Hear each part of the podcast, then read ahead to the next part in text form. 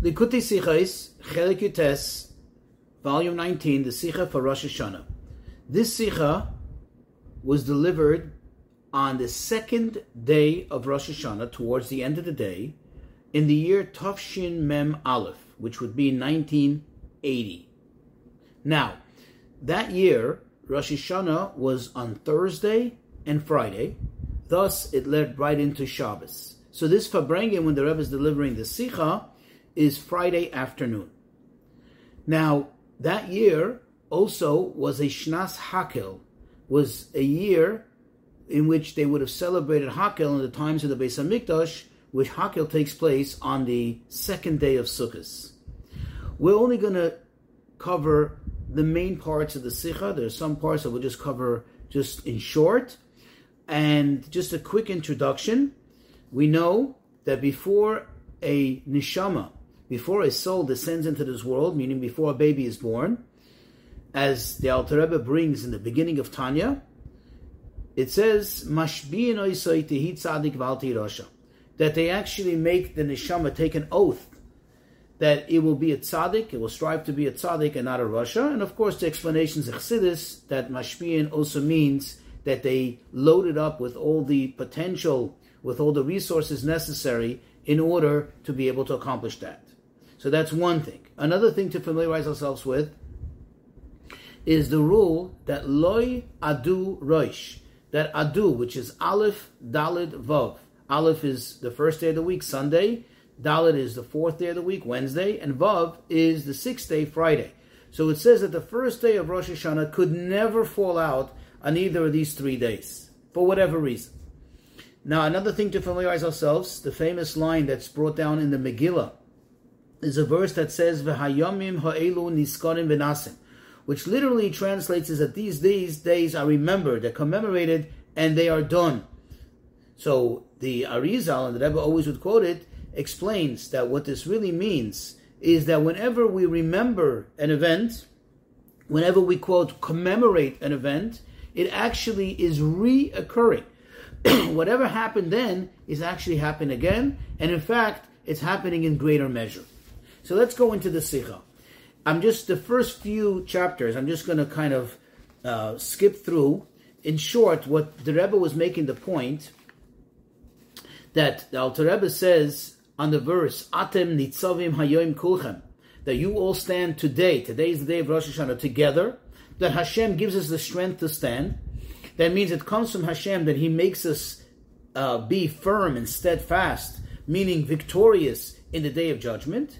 So the Rebbe says that this is what comes from Hashem, but we have to do our part, meaning we have to contribute whatever we can, and therefore the Rebbe goes through uh, several points where he explains how we contribute to it. A, by coming together in a place like that, in a Farbrengen. And then the Rebbe concludes, we're making the point that everybody has to um, partake in the simcha, in the joy.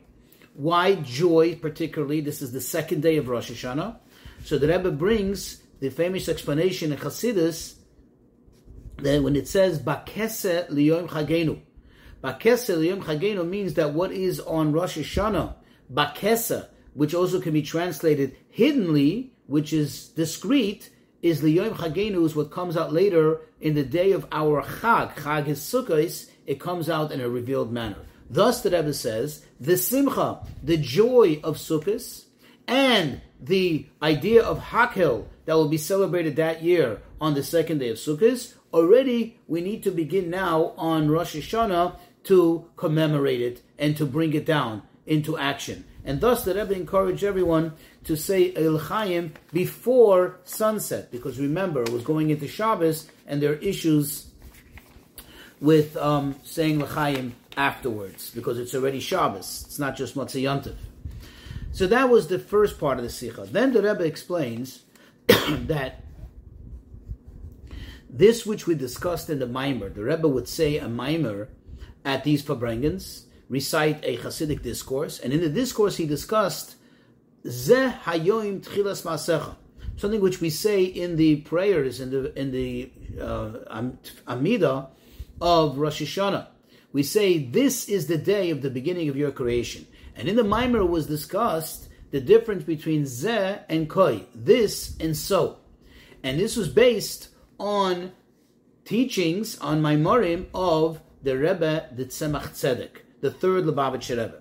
So the Rebbe explains, this is the Rebbe goes into the special connection of the Tzemach Tzedek and Rosh Hashanah.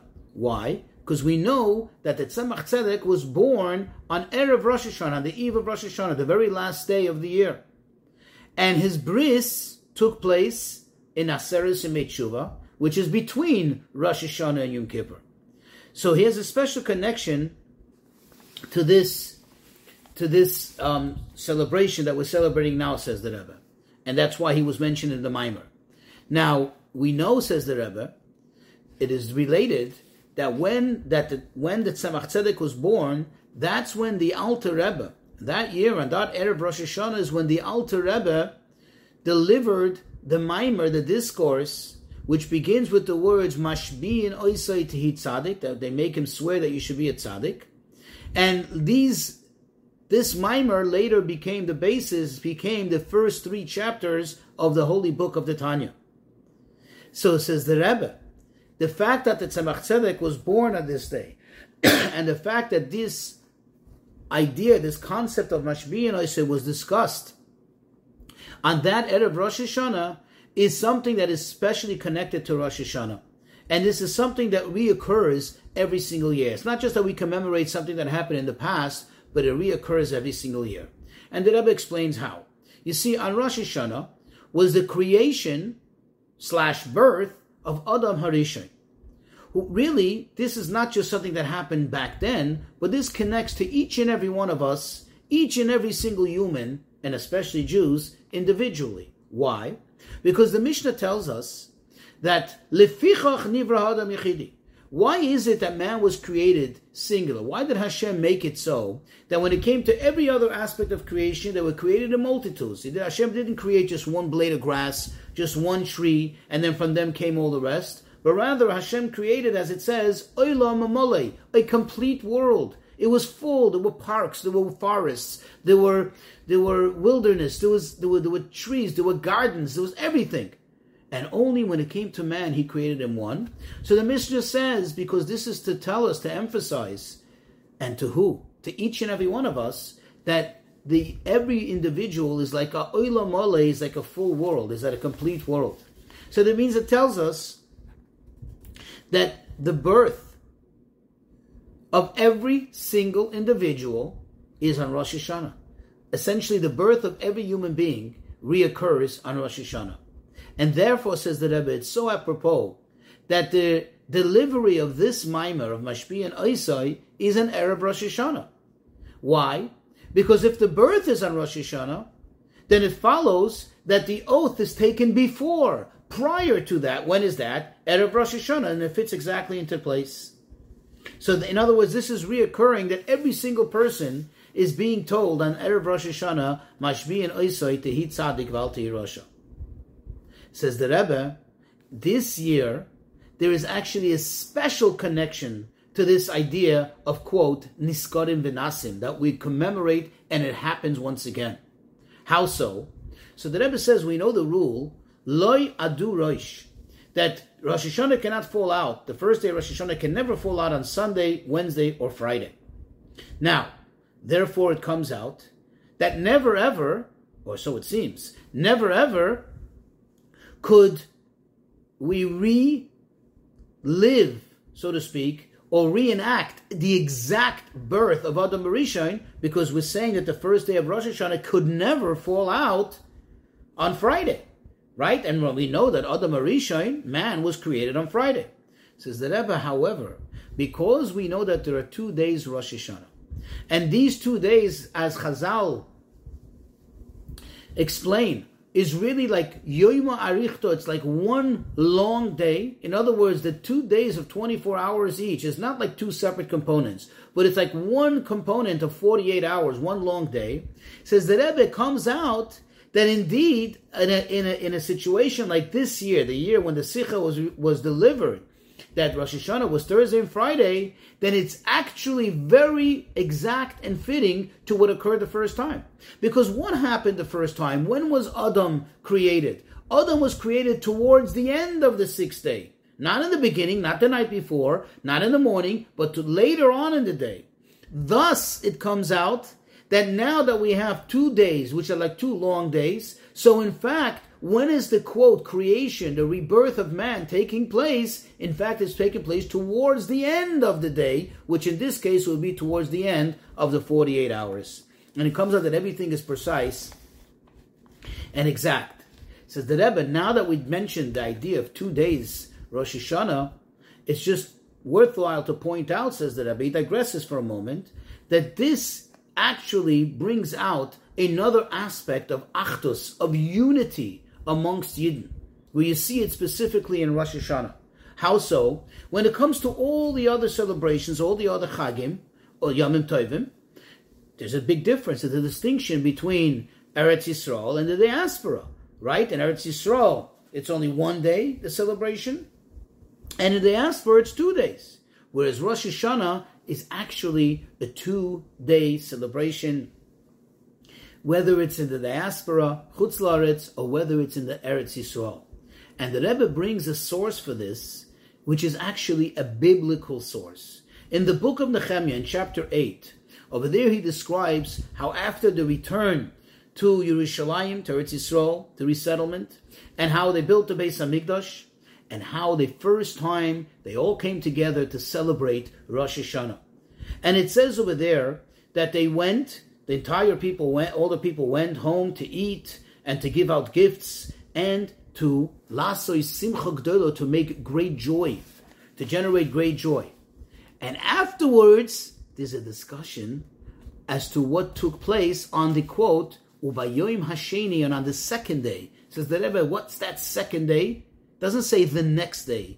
It says after describing what happened on the on the day of Rosh Hashanah, it says on the second day. Well, this tells us that there was indeed a second day of Russia uh, of Rosh Hashanah already in biblical times, as quoted in Torah Shabbat.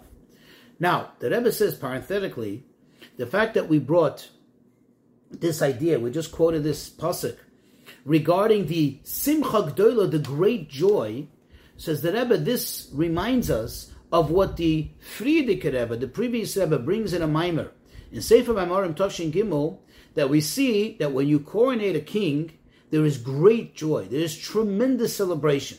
And therefore, since Malchusa de Ara Malchusa de Rekia, that the kingship down here is a reflection of the kingship above, meaning the true kingship, the Hashem's sovereignty, therefore, there is great joy on Rosh Hashanah. That's how the previous Rebbe explains it. Says the Rebbe, just we take a moment to digress and to clarify something, that we need to be clear with when it comes to this type of expression. Remember, the Rebbe says that just like down here there's great joy, so too on Rosh Hashanah when we coronate Hashem, there's great joy. Says the Rebbe, we have to be clear and make sure to look at this in the correct manner, approach it from the correct perspective. It's not that there is a fact that down here this such and such occurs, and therefore it also occurs above in a likewise manner, but rather the other way around. The truth is that what sets the tone what establishes fact is what happens above, what happens in, in, in, the, in the higher realms. However, since it's impossible for us to grasp, to comprehend what goes on above, Hashem makes it so that there should be a reflection down here, something similar of the same, similar of a similar kind, that it should give us an idea somewhat of what goes on in the abstract, what goes on in the heavens so, in other words, what happens down here comes after the fact. After the fact that it's already been established in the spiritual realm, now what happens down here is to help, is to just give like a reflection and to help us get somewhat of a glimpse of what goes on up there. But going back to what we discussed in Nehemiah, where the Rebbe brought the source that there was a second day Rosh Hashanah. This is remember to uh, just repeat, just quickly summarizing to re- to establish how the birth of man actually that takes place in the second day of Rosh of, of uh, in that year that the second day of Rosh Hashanah was a Friday was very apropos because that's towards the end of the quote, long day, and it's similar to what occurred the first time. Right? So now the Rebbe says, let's focus in on what actually took place on that second day. In other words, what does the verse tell us about what happened on that second day of Rosh Hashanah? So in fact, it says that they all gathered together, and there the people were told about the celebration of Sukkot, how and with what to make their Sukkot.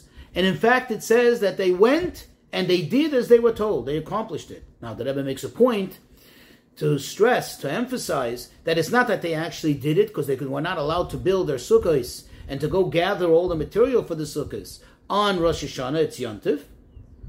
However, the fact that they made the decision to do so, as we find elsewhere in the Torah, already makes it considered for them as if they have already uh, implemented it, as if they already accomplished it. And then what does it say? Afterwards, it does tell us how they went about with the celebration of Sukkot, that they went out and they collected all the material and they built Sukkot, each person on his on his rooftop or in the courtyards. And then it says they even built in the courtyards of the Beis Elohim of the house of God, meaning of the Beis Hamikdash. So the Rebbe brings from the response of the Goinim that they were asked if you need to build a sukkah, if there's an obligation to build a sukkah, in a shul, uh, uh, around the shul, or adjacent to the shul. Now, there's a whole lengthy answer, as typically responses would go. And in the beginning, they seem to side with the uh, notion that no, there's no obligation to build a sukkah in or around a shul. Why? Because the Torah says, "Vasukas teishvu shivas yamim." You should dwell in the sukkah seven days. A shul is not a dwelling place, and therefore there should be no obligation. However, later they switch around and they conclude that indeed you do need to build a shul. There is an obligation to build a uh, to build a sukkah around the shul. Why? First of all, many shuls would typically in those days have like a guest, a few guest rooms for dignitaries, for rabbis who were coming by to to to either teach the people or just to be guests. So there's already a quote dwelling aspect to the shul too. And then they bring this verse as proof, of solid proof, that over here it says that they built sukkahs in the courtyard of the house of God. So you see, the house of God also requires, calls for the building of a sukkah.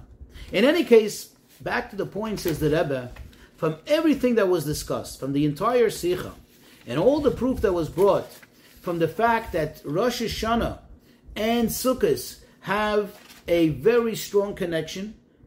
Moreover, as you see in the book of Nehemiah, that the celebration of Sukkot was already discussed on the second day of Rosh Hashanah. Says the Rebbe, therefore, it's appropriate now that we still are in the second day of Rosh Hashanah to address the celebration of Sukkot. Not only just as plain celebration, but also as it says there that they generated a simcha gedola, a great joy to bring it so to make it so that it should be a tremendous joy. How what is this? Says the Rebbe. Practically speaking, what do I have in mind? So the Rebbe says, as discussed already in the past many times, in relation to the celebration of Rosh Hashanah, that even though it doesn't say it explicitly in halacha, but still the Rebbe emphasized and always made a point to bring this out, to be sure, to see, I mean, to see to it and make sure that those who are in need also have the means to celebrate Rosh Hashanah in a joyous manner. Says the Rebbe, how much more so does this apply now that we're on Rosh Hashanah thinking about Sukkot, considering how we're going to make the Sukkah celebration? Because Rosh Hashanah, it's only hidden. The celebration of Sukkot is only hidden, and already there's a Simcha Gdoila. How much more so when it comes to Sukkot itself, which is the festival of Simcha, that we have to see to it, making now the decision in our minds, which already consider it as if we've already done it now. Similar to what it says in Sefer Nehemiah, that those who are in need, we're going to not only fill the needs, but in such a manner that's going to bring them tremendous joy throughout the entire celebration of Sukkot. And this, says the Rebbe, will certainly lead that we also will be in a certain joy, in an absolute joy, the ultimate joy, as it says, the time of Mashiach, it says it will be Simchas Olam Al The joy of the world, meaning the ultimate, the greatest joy ever, will be on their heads. Bekarav Mamish.